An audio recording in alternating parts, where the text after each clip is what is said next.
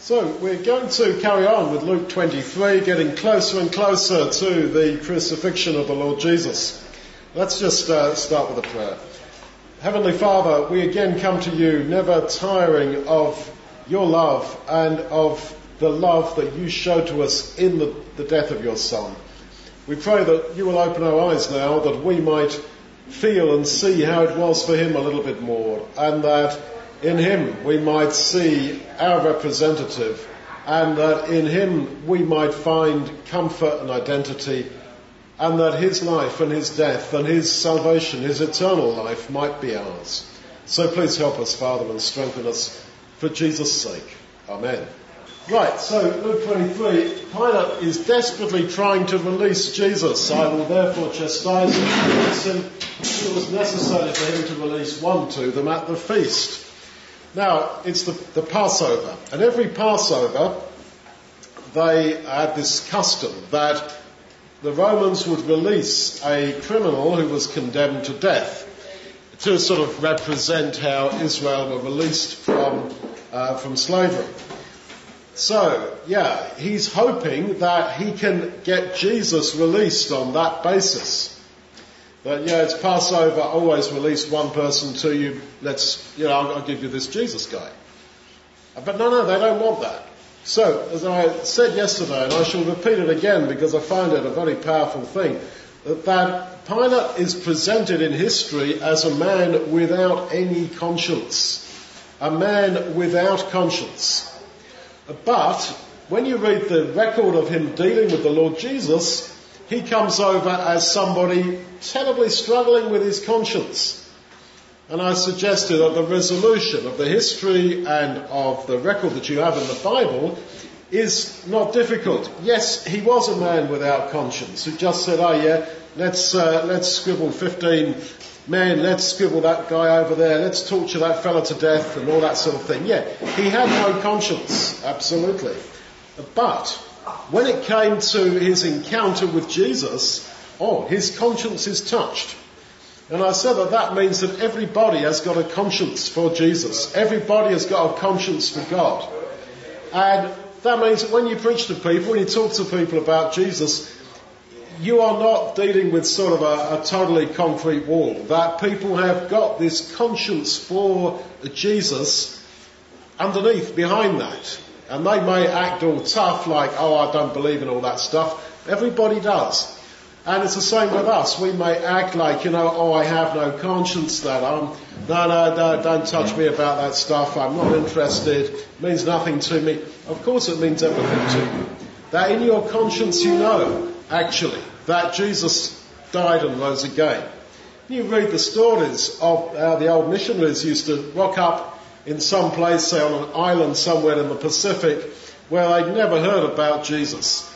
And you read the accounts of their response, the response to them, that when they preached about Jesus Christ, the Son of God, dying and resurrecting for you, for your sins, people for some reason said, oh wow, yeah, I believe that. I, I will accept that. Even though they suffered and got beaten up and persecuted by the rest of their tribe and all that sort of thing.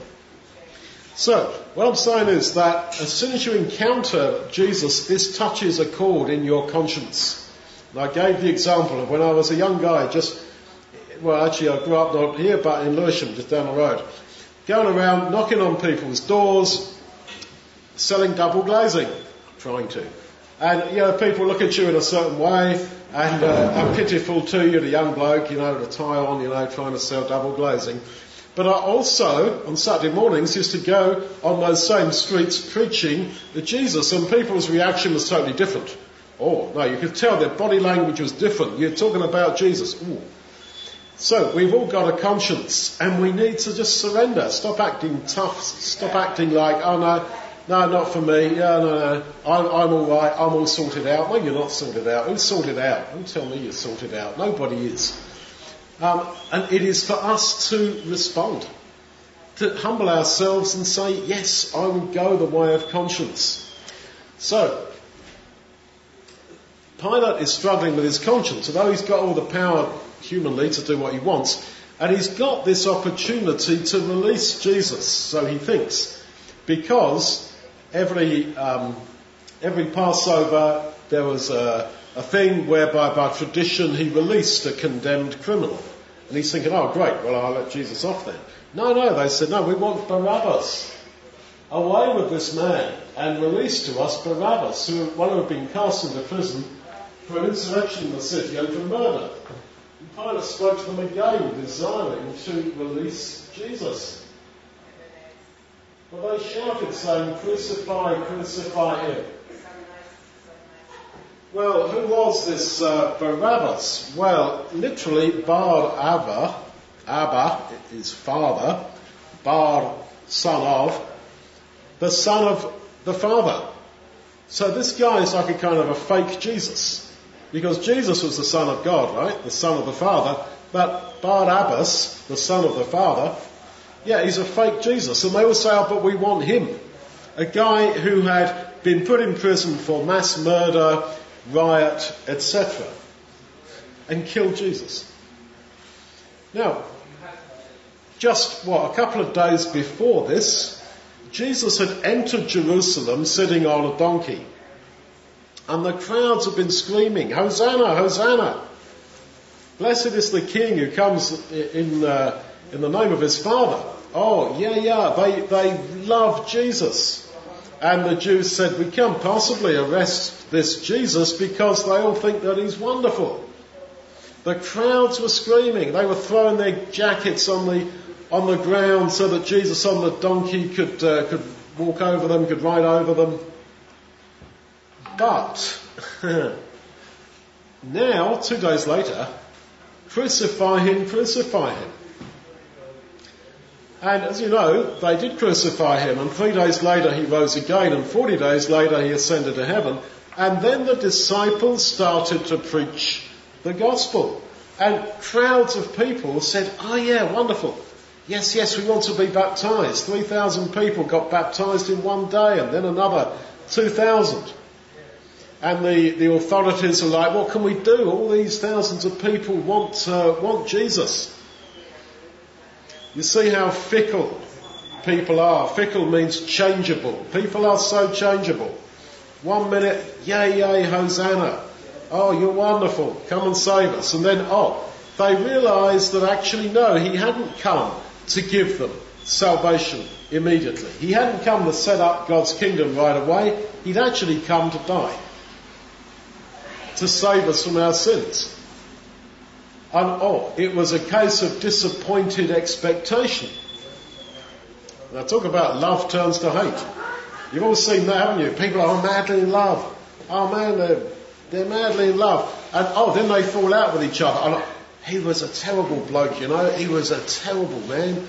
And he's like, oh, she was a terrible woman. Ah, oh, she was awful. You think, look, look, mate, you know, like, Last month you were madly in love with each other. So you see, that's what happens when expectation is disappointed. And they had this expectation on Jesus that he was going to save them immediately, destroy the Romans, set up his kingdom, etc. Oh, hang, that didn't happen. And then, oh, they got angry with him. Yeah, crucify him.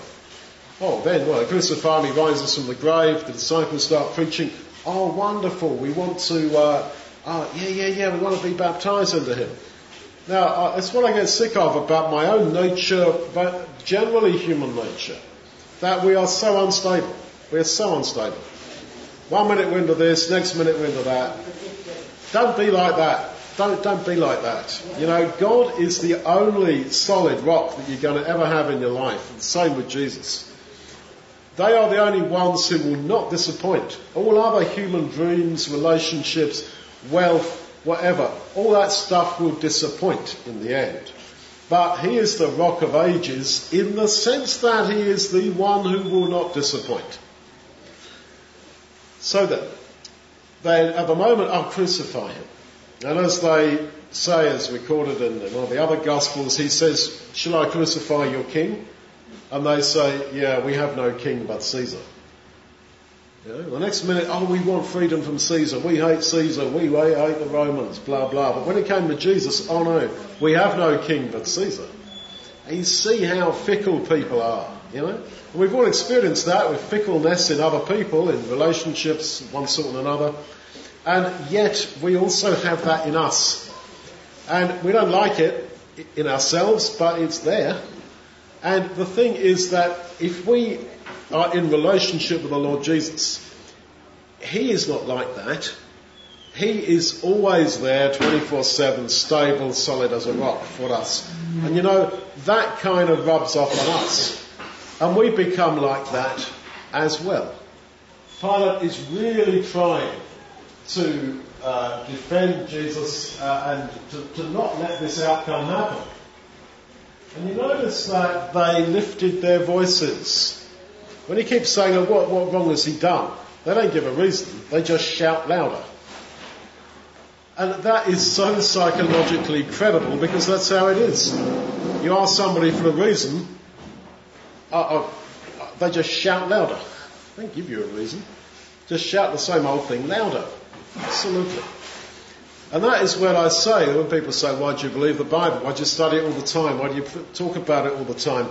Well, I say because it is so psychologically credible. When you read I don't know, ancient myths and all that. It's all sort of make up, it's all fantasy. This is not fantasy, this is actual reality. It makes sense. And as I say, the little detail about them raising their voices when they're pressed on the issue about what, what evil has he done? What's, what, what's your issue with Jesus? Crucify him. What evil has he done? What's, what's your problem with him? And they shout even louder. Crucify him. Kill him. Even louder. Yeah, yeah, absolutely typical. So, Pilate gave sentence that what they asked for should be done. And he released the man, this is Barabbas, who had been thrown into prison for insurrection and murder, for whom they asked, but he delivered Jesus over to their will. So it seems, at first kind of blush, that they got their way that their will was done. Because their will was, of course, to crucify Jesus. And yet we're told many times that Jesus died on the cross according to the will of God. According to God's will. But here it says that they got their will, their way. Their will was done.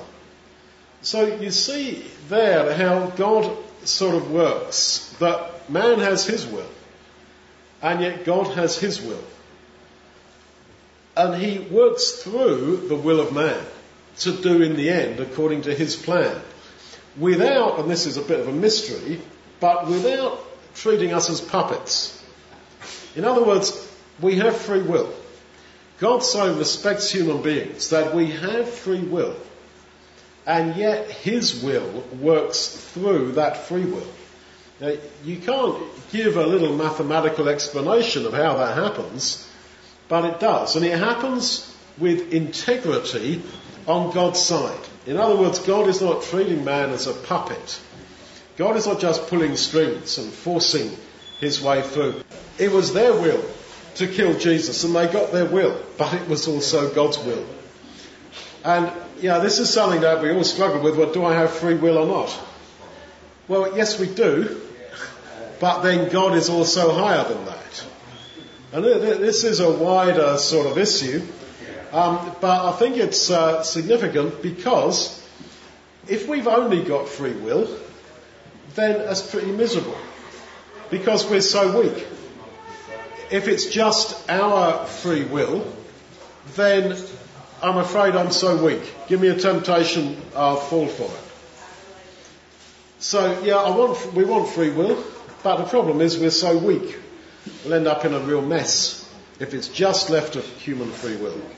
And there's, I think there's no shortage of examples of that. And so, there is this, shall I say, higher hand that operates in human life. But that higher hand, uh, which is God's hand, operates in such a way that we are not forced against our genuine will. It somehow is beautifully done very beautiful, sort of orchestrated all, all together. So, they,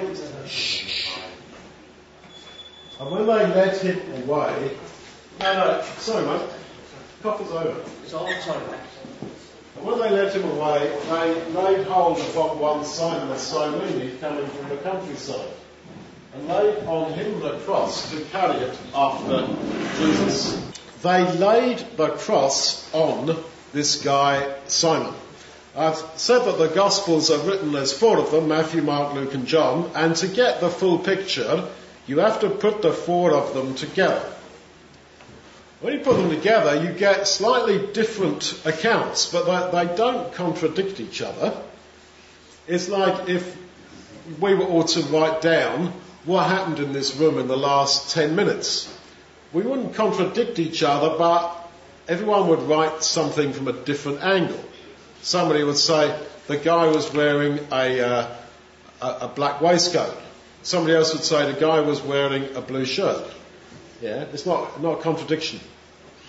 And so, when you put the gospel records together on this point, Jesus comes out of the courthouse carrying the cross. And by the way, this Greek word stauros, translated cross, it, it literally means a, a tree trunk, a tree. That's actually what it was. Not, not necessarily like you see like a, a, a sort of a crucifix, it was just a tree. So, he comes out of the courthouse carrying basically the tree trunk. But one of the Gospels says that they carried Jesus to Golgotha. That's the actual place where they crucified him. Another one says that uh, Simon carried the cross, the, the, the tree trunk. And here it, it, uh, it says that they laid well, no, it says here they laid on him the cross to carry it behind Jesus. So here you've got Jesus carrying, you know, part of the tree trunk and the guy Simon behind him is carrying the end of it. But then in another gospel it says that they carried Jesus there, and in another of the gospels it says that Simon carried the whole thing there. So, putting the whole thing together, I think you get the impression that he comes out of the courthouse he alone is carrying the cross, the, the, the, the tree trunk, basically.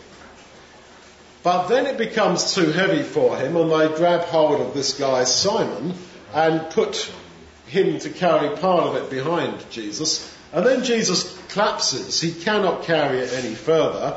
They carry Jesus to the place of crucifixion, and Simon carries the whole tree trunk. So from that you come to the conclusion that Jesus found his own cross too heavy. And yet he says to us, pick up my cross and carry it. But he himself found that cross too heavy for himself. He found it too heavy. Well, that is a huge comfort. That is a huge comfort that, you know, he was crucified in weakness, and yet he lives by the power of God. That's quoting from Paul to, to the Corinthians. That he, he met his death with human weakness. He was too physically weak to carry his cross. In the pub uh, on Sunday, we were talking about Gethsemane when Jesus is in an agony of, uh, of sweating like drops of blood. He's totally broken down. And I said, why was this? And he's got a lot of answers, but one thing is that he, he met his death with, with fear. With fear. And I said this was not Socrates who was told you've got to die and so he gathers his friends together and calmly takes the cup of hemlock or poison and drinks it and then he calmly dies. Men meet death in different ways soldier, if he believes in what he's doing, he believes in his officers, believes in his cause, may meet death in a certain way. Somebody with a strong philosophy or somebody who is in a certain psychological bind will meet death in the way they do. Other people brick themselves silly about death and are frightened of dying. whereas Jesus, I think, was one of those. He was crucified in weakness. But he lives by the power of God, and Paul goes on and says, and we also are weak in him, but we shall live with him by the power of God toward us. So, Jesus then was too weak physically to carry his own cross. And they grab hold of this fellow Simon from Cyrene, which is North Africa. And he carries the cross after Jesus. And Jesus says, carry my cross. So I think that this guy represents all of us. And it says that the guy was coming from the country from the countryside. He was probably an agricultural worker. And he, well, he just happened to be in Jerusalem and he didn't know all that was going on. And they said, hey, you, mate, carry that, this guy's cross. Me? Yeah, you. Okay. And so that guy comes to represent us because we were all going someplace else. We were not pious people searching for God, you know, from when you were a teenager or whatever. We were all going someplace else. But then God came into our lives and says, Here you are. Carry the cross of my son. So then, he carried it after Jesus, and there was a great crowd of the people following him, and women mourned and wailed for him. But Jesus turning to them said, Daughters of Jerusalem, weep not for me, but weep for yourselves and for your children. When you're carrying something that is very heavy, really heavy, that's too heavy for you. You're just struggling to carry it and you don't notice that you might have just stamped on and crushed a child's very precious toy under your boot. Because all you're thinking about is the weight.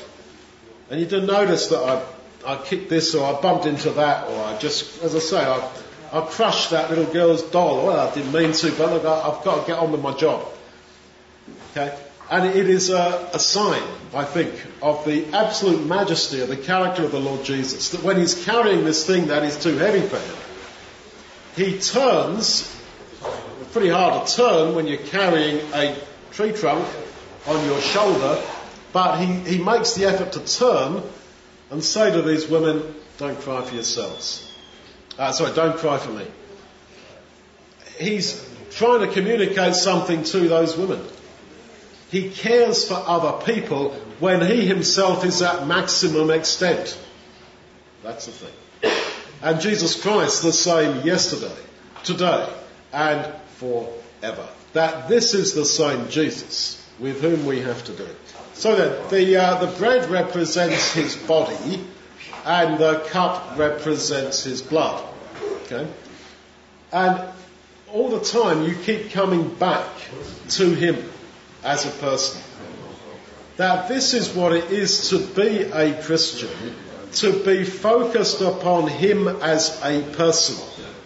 It's not a case of, you know, trooping along the church. It's not a case of ticking boxes. It is a case of being focused upon Him. That is what it is to be a Christian. Let's just give a prayer for the uh, the bread and the juice.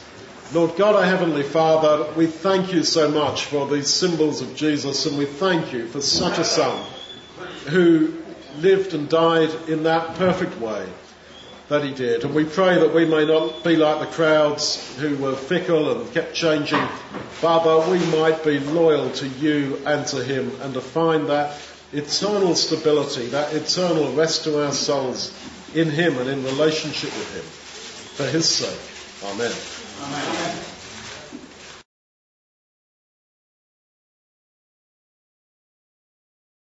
Right, let's um, let's just give thanks for the uh, KFC.